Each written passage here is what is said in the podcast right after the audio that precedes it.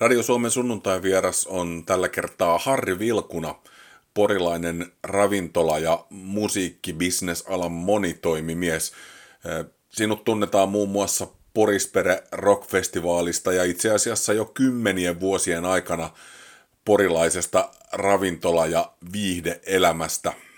Minkälaiseksi koet itse ammatillisen identiteettisi?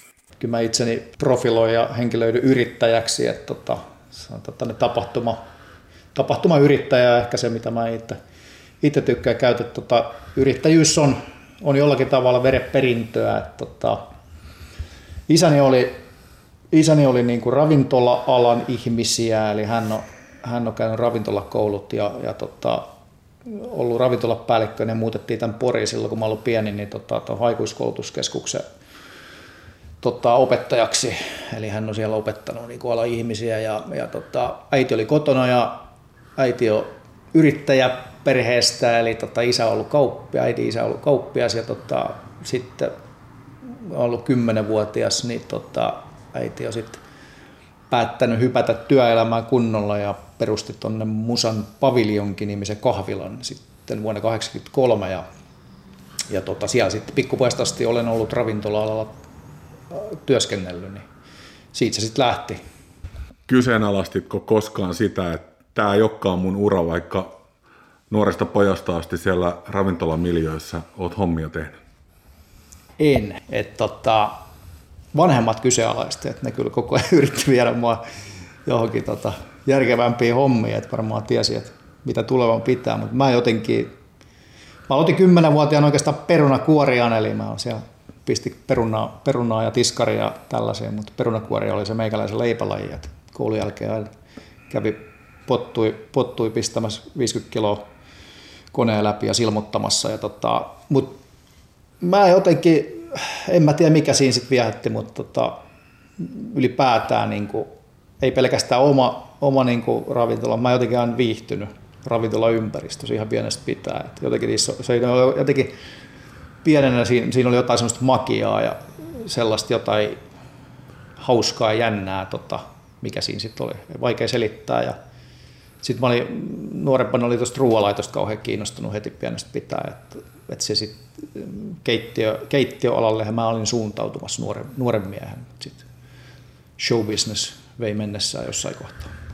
Sanoit, että haluat käyttää itsestäsi titteliä yrittäjä. Missä vaiheessa ravintola-alaan kohtaan tuntemasi kiinnostus sitten johti siihen, että pistit oman alan yrityksen pystyyn? No mä en ole käytännössä ollut mitään muuta tehnyt kuin ollut perheyrityksessä ja itseni yrittä, yrittäjänä, tota, että ei, ei ole ollut paljon vaihtoehtoja. Olen jotain, jotain hommia tota noin, tehnyt sit, sitten muuallakin, ja toi, mutta, mutta sitten mä olen ollut siis 22-vuotias, kun me perustettiin mun pikkuveljen, joka oli 20, niin oma yritys. Ja me ostettiin äitiltä sitten se Musan paviljonkin ja siinä sitten niin kun, tota, tehtiin sen oma puolentoista vuoden, kahden vuoden korkeakouluyrittäjyyttä. Ja meillä oli tietysti semmoinen loiva, loiva lasku ja helppo, helppo sikäli oli tuttu paikka ja sitten vanhemmat oli siinä jeesaamassa, niin tavallaan se oli kyllä sellainen, missä sitten oppi nämä niin prinsiipit ja, ja tota, painettiin siinä sitten menemään velipojan kanssa ja sitten se oli, sit myytiin, myytiin paviljonkin pois ja, ja tota, velipoikakin on, on yrittäjä. Että... Harri Vilkuna, sukunimesi kuulostaa, ainakin sanotaanko, että vanhemman polven suomalaisista tutuilta ja, ja monet muistavat presidentti Urho Kekkosen mm, vahvan tukijan kielitieteilijän historioitsija Kustaa Vilkunen. Mikä on sukulinkkisi häneen? Kustaa Vilkunen on mun iso isä, eli tota, isän, isän isä ja tota, toki suvun merkitys on vahva, vahva niin kuin omassakin. Meillä on hyvin, hyvin läheinen suku ja olemme kaikki tekemisissä oltu ser, aika iso suku ja serkut tota, ja sedät ja tädit ja kaikki. Että, tota, kyllä se näkyy niin kuin meidän lapsuudessa ja koko oma, oma niin kuin kasvatukset. Kyllä me, vaikka ollaan tämmöisiä ravintola-ala ihmisiä, niin tota, tuonne akateeminen sivistyneisyys kyllä siellä on ja, ja varmaan itsellä, itsellä tota noin, niin se ehkä tullut, tullut huomaa, huomaa, mitä vanhemmaksi tulee, niin sellainen kiinnostus ylipäätään kaikkeen, niin kuin isoisä oli tämmöinen, joka tutki, tutki just tota, kansatieteilijä tällainen tutki asioita, niin kyllä sitä samaa, samaa tota, on, on niin kuin huomaa, että on itsessäkin, että on kiinnostunut, hirveän kiinnostunut kaikista asioista. Sehän on ollut aikoinaan kova kolaus sitten, kun meidän isä tosiaan lähti akateemisesta perheestä ravintola-alalle, niin sehän oli täysin, täysin niin kuin mullistavaa siihen aikaan ja ei katsottu kauhean hyvältä, mutta, hyvällä, mutta kyllä se jälkikäteen huomattiin, että ihan ok. Kuinka vahvasti Urho Kekkonen oli lapsuudessasi esillä? Isoisäsi hän usein häneen liitettiin. Mä oon varmaan siis, mun isoisä kuoli, mä olin seitsemänvuotias. Et toki mulla on paljon kustaasta muistoja, mutta tota, ne on sieltä meidän kesäpaikalta. Lappajärvellä vietettiin kaikki kesät siellä suvun, suvun kesäpaikalla ja sitten Helsingissä käytiin mummolassa, mutta tota, mutta Urhon mä varmaan on, tai olen, ei, ei, ollut, ei Urho ei ollut läsnä, mutta toki siitä sit aina niin huomauteltiin ja, ja, varsinkin vanhemmat ihmiset alakouluikäisenäkin aina, kun sukunimi tuli, niin ne, ja Kustaa Vilkunalle sukua ja sitten alettiin puhua Kekkosesta. Urho on, Kekkonen on tota, mun isäni kummisetä, mutta ei hän kyllä missä meillä, meillä missään sukujuhlissa sille, tota, kotijuhlissa käynyt eikä mitään. Että mä pari kertaa muistan nähneen ja, ja tota, varmaan vahvin mielikuva pitänyt puheen isoisäni hautajaisissa. Että se on ehkä semmoinen. Mennään nyt tähän korona-aikaan. Nyt eletään heinäkuuta 2021 ja ne alat, mitä, millä sinä toimit, ovat eläneet poikkeusoloissa jo pitkälti yli vuoden. Minkälainen fiilis sulla on juuri tällä hetkellä siitä, että missä mennään, kun puhutaan koronasta nimenomaan? Se, mikä mua ehkä eniten niin kuin alakohdan huolestuttaa on se, että sitten niin kuin nyt kun pääst, ensinnäkin se, että ihmisiä on lähtenyt paljon pois tapahtuma- ja ravintola-alalta, saadaanko me osaavia työntekijöitä, ja sitten toinen on sitten se, että nyt kun kaikki vapautuu, esimerkiksi ensi kesästä tulee varmaan todella hurja. Syökö tapahtuma-ala itsen, itsensä niin kuin loppuu sillä, että tulee liikaa sitten. Eli kaikkihan ymmärtää, että ei, ei tähän, meitä on vaan täällä vajaa 6 miljoonaa Suomessa ja tota noin, niin ei tämän nyt voi niin kuin järjettömästi mahdu, mahdu enempää niin kuin esimerkiksi festivaaleja tällä hetkellä. Että se on ehkä semmoinen, mutta, mutta siinä sitten tietysti tapahtuu luonnollista karsintaa ja varmaan perinteiset eh, hyvät tapahtumat tulee jäämään ja sitten tulee uusia yrittäjiä ja se on tietysti normaali, normaali markkinataloutta, mutta ehkä semmoinen pieni huoli siinä on. Tämän korona-aikana ihmiset ovat oppineet entistä enemmän liikkumaan luonnossa, remontoimaan, satsaamaan ruoanlaittoa kotona. Se näkyy ihan kaikissa tilastoissa, että mitä ihmiset tavallaan ovat löytäneet tilalle, kun ravintola-ala, tapahtuma-ala on joutunut välillä sulkemaan toimintansa kokonaan ja rajoittamaan sitä.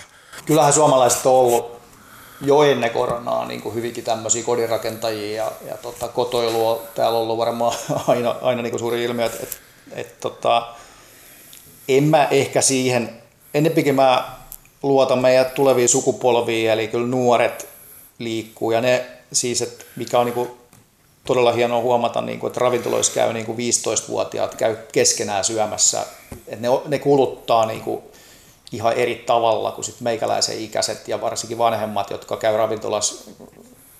Meitä vanhempi sukupolvi, niin käy äitienpäivänä ja ehkä jonain toisen päivän syömässä ulkona. Eli, eli tota, ja jos katsoo niin kuin ihan mittareita tuolta maailmalla, että mikä niin kuin osuus ihmisten ruokailussa on versus koti versus ravintola, niin Suomessa on järjetön potentiaali sit siellä niin kuin ruokapuolella varsinkin, että, että tota, kaikki trendit viittaa siihen, että se tulee kasvamaan vuosi vuodelta, mutta toki varmaan semmoinen niin kuin hetkellinen vaikutus tulee olemaan, jos siinä koti on hommattu airfryerit ja uudet grillit ja kaikki systeemit opeteltu tekemään ruokaa, niin, niin, tota noin, niin kyllä niitä sitten vähän aikaa jaksetaan käyttää, mutta, mutta, mutta ja sama kotiteatterit ja stereot ja kaikki, kaikki uusittu, niin, mutta, mutta kyllä, se, kyllä me kuitenkin, vaikka me suomalaiset ollaan vähän tällaisia, tykätään olla omissa oloissa ja se kotona, niin ihmisen perusvietti on kuitenkin, että se pitää päästä muiden ihmisten pariin ja, ja tota, kyllä mekin täällä pikkuhiljaa opitaan siihen.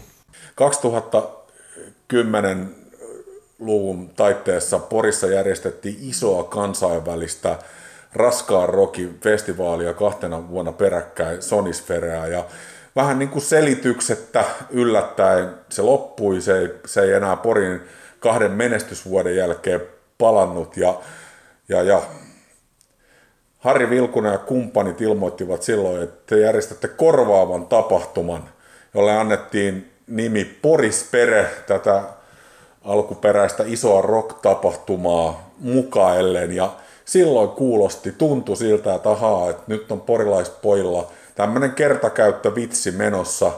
Järjestetään yksi rokkitapahtuma, annetaan sille hassu nimi. Mutta näin ei käynytkään. Porisperestä on tullut ihan yksi porilainen tapahtumaala instituutio. Vuosikymmen on jo mennyt ja tapahtuma voi hyvin.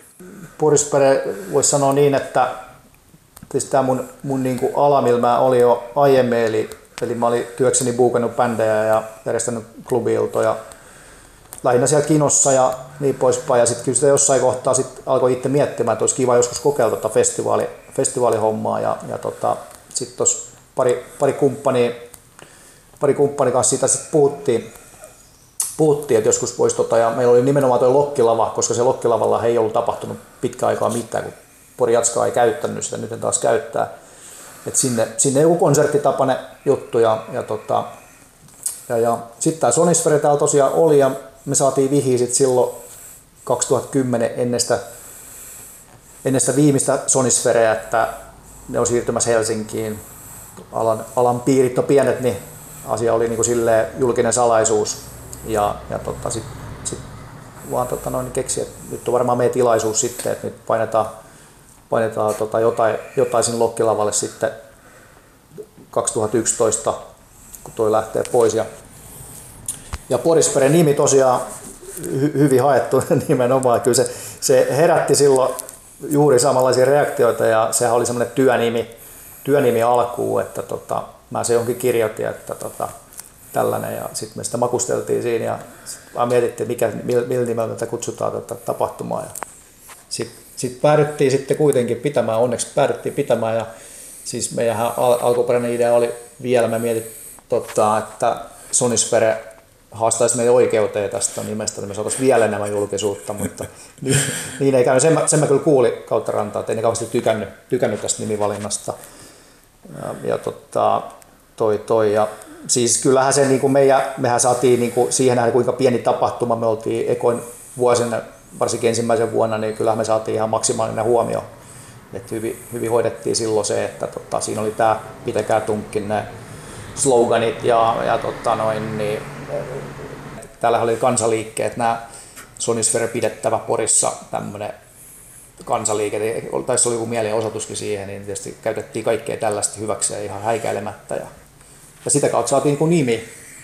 Et, tota, mutta ekat, ekat vuodet Boris oli kyllä ihan täysi opettelu, että eihän niin kuin, me vähän luultiinkin, että me, me, me oltiin niin iso tavallaan nimenä, niin ajateltiin, että se vähän niin kuin vie sitä asiaa niin kuin eteenpäin, mutta tota, kyllähän me kuin aika taloudellisesti, taloudellisesti epäonnistuttiin ensimmäiset pari vuotta, että niin kuin se löytyi se linja siinä, mutta se on varmaan ihan normaali tällä festivaalibisneksessä, että ei, et, et ihmisten, pitää löytää niin kuin ihmisten luottamus ja saa ne ensimmäisen kerran käymään, ne huomaa mikä se on ja, ja tota, sitten ne laittaa se sinne omaan kalenteriinsa tai niin Porisperi on joka kesä ja se niin kuin joka vuosi ruokkii, ruokkii lisää asiakkaita. Harri Vilkuna, me istumme täällä Porisperen toimistolla Pori hallituskadulla ja pöydän vieressä on sanotaan nyt kaksi kertaa kaksi metriä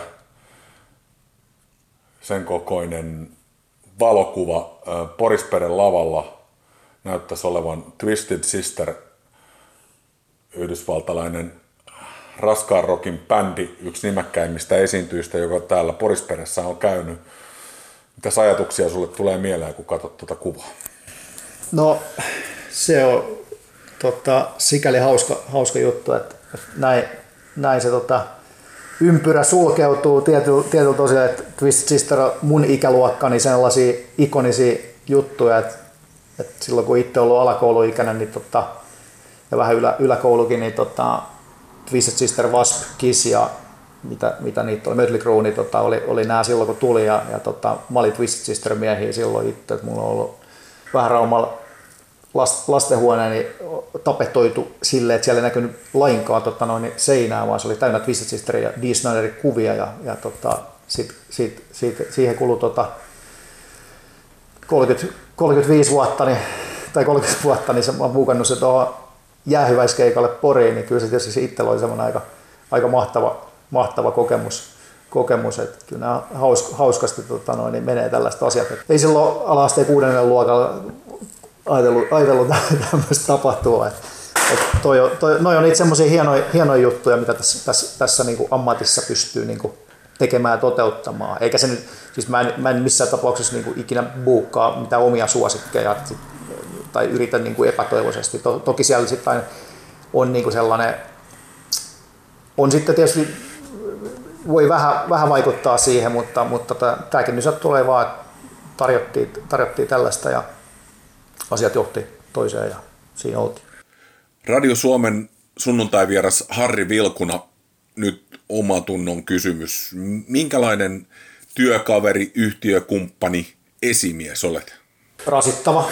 Varmaan siis mä oon, mä oon niinku, tota, hyvin diktaattori.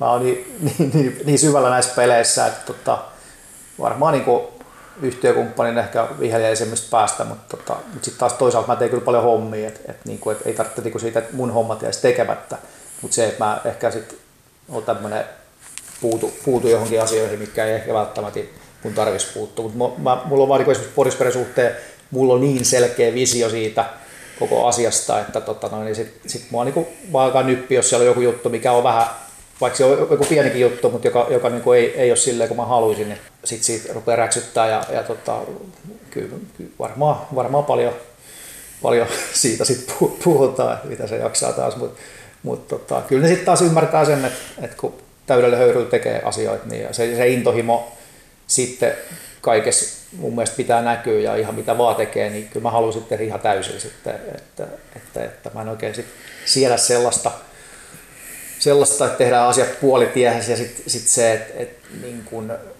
ja, ja jätetään jotain asioita tekemättä, kun ja vaadin hirveästi niin kuin ympäriltä olevilta ihmisiltä, ehkä välillä vähän liikaakin, koska mä oon tottunut tekemään tosi paljon töitä ja, ja paina, paina yleensä sata lasissa, niin sit, sit tota, ei, ei, välttämättä ymmärrä aina sitä muiden ihmisten luonnetta, että ehkä välttämättä ne ei, ne ei ehkä ajattele elämästä ihan samalla tavalla. Mulla tiettyjä asioita, mikä, mitä, missä mä oon ehkä oon perfektionisti, mutta sitten taas kyllä, kyllä niin kuin, sit, sit, ei kaikki tarvi olla niin kuin, iso tapahtuma. Niin hyvä ystäväni muusikko Jussi Lehtisalo puhuu tästä kolmen tähden filosofiasta. Jussi oli kysytty, että mikä hänen tuotteliaisuutensa salaisuus on. Se pyrkii, ei pyri tekemään eikä viiden tähden levyä, tekee vaan paljon kolme tähden levyä. Niin mä, mä hyvin pitkälti tätä samaa filosofiaa sillä, että paljon saa aikaiseksi, kun ei tarvitse jokaista hieroa ihan loppuun asti, vaan tekee riittävän hyvää. Niin... Kun jätetään se ravintoloitsijan ja promoottorin rooli, tapahtumajärjestäjän rooli pois ja, ja on se vapaa-ajan aika, niin, niin, niin minkälainen tyyppi Harri Vilkuna sitten on, kun voi ehkä hetkeksi aikaa unohtaa sen maailman parhaan kolmen tähden festivaalin järjestämisen? No, toki tietysti tässä yrittää elämä on sellaista, että ei sitä ihan koko ajan, kokonaan vapaalla, vapaalla ole ikinä, mutta tota, nyt tässä viime vuodet, nyt kun on päästy noista yökerran hommista muista eroon, niin tota, onneksi sille aika paljon, mä nyt on niin vapaalla ja, ja tota, ehkä kotioloissa sitten, että ei, mä en matkustele paljonkaan, että täällä Porissa kuitenkin ollaan, niin sillä että olen läsnä kuitenkin niin kuin ainakin fyysisesti, henkisesti ehkä vähän vähempi. Mutta tota, mulla on siis vaimo ja kolme lasta, eli, eli tota, vanhin on 17, 15 ja 10-vuotiaat lapset siellä ja upeita, upeita perheenjäseniä siinä, että kyllä se tosi tärkeää että tämmöiselle yrittäjälle, että, että niin kuin perheasiat on kunnossa ja, ja, tota, ja, ja vaimolla turvallisesti virka, virkaopettajana, niin tota, se on aina yrittäjällä myös tärkeää, että, että, että tota, ei ole kaikki munat samassa korissa. Ikä on siinä mallissa, että 50 lähestyy kovaa vauhtia. Kiitos Mo- muistutuksesta. niin, kun, aika moni niin kuin pysähtyy elämässään miettimään, että mistä on tullut ja mitä teen nyt ja mitä teen tulevaisuudessa. Silloin kun se 50 lähestyy, onko sulla ollut jo tämmöinen hetki? ei ole ollut ehkä sitä 50 kriisiä sit odotellessa, mutta tota, kyllä mä jotenkin sillä ajatellut, että kyllä tämä meikäläisten sukupolvi, niin kyllä me, ei me mitään, en todellakaan haaveile mistään eläkepäivistä, eli kyllä, kyllä sitä 70 asti niin kuin varmaan meidän sukupolvi joutuu tai saa tehdä töitä. Ja totta kai niin kuin, tämä ala, mitä, mitä touhun, niin on niin kuin ihan hemmeti kuluttavaa. Että sit, sit eihän, eihän tällaista niin kuin tahtia voi vetää, mitä mä vedän nyt niin kuin, niin ihan kauhean montaa vuotta. Että sitten jotain pitää niin kuin jättää pois tai sitten jotenkin vaan, jotenkin vaan niin kuin järjestellä työn eri, eri tavalla. Eli, eli totta, että tapahtuman vetäminen niin kuin läpi, niin se on, se on aikamoinen urheilusuoritus. Eli, eli tota, oli se Porispere tai joku Isomäki Arena keikka, niin, niin tota, siinä valvottaa ja, ja tota, painetaan ja fy, ihan fyysisestikin niin kuin se on raskasta. Että mä itse siellä on ihan kuitenkin niin kuin, kädet savessa niin sanotusti, niin, niin tota, ja sitten sit, sit stressaavaa, tosi stressaavaa, eli, eli tota, noin, niin vielä, vielä kuitenkin on niin kuin ihan fyysisesti ja henkisesti ihan terveys pysynyt. Että, tota, että, mutta varmasti jossain kohtaa täytyy vähän miettiä, että mitä, mitä voi jättää pois, mutta todennäköisesti varmaan jotain tulee tilalle.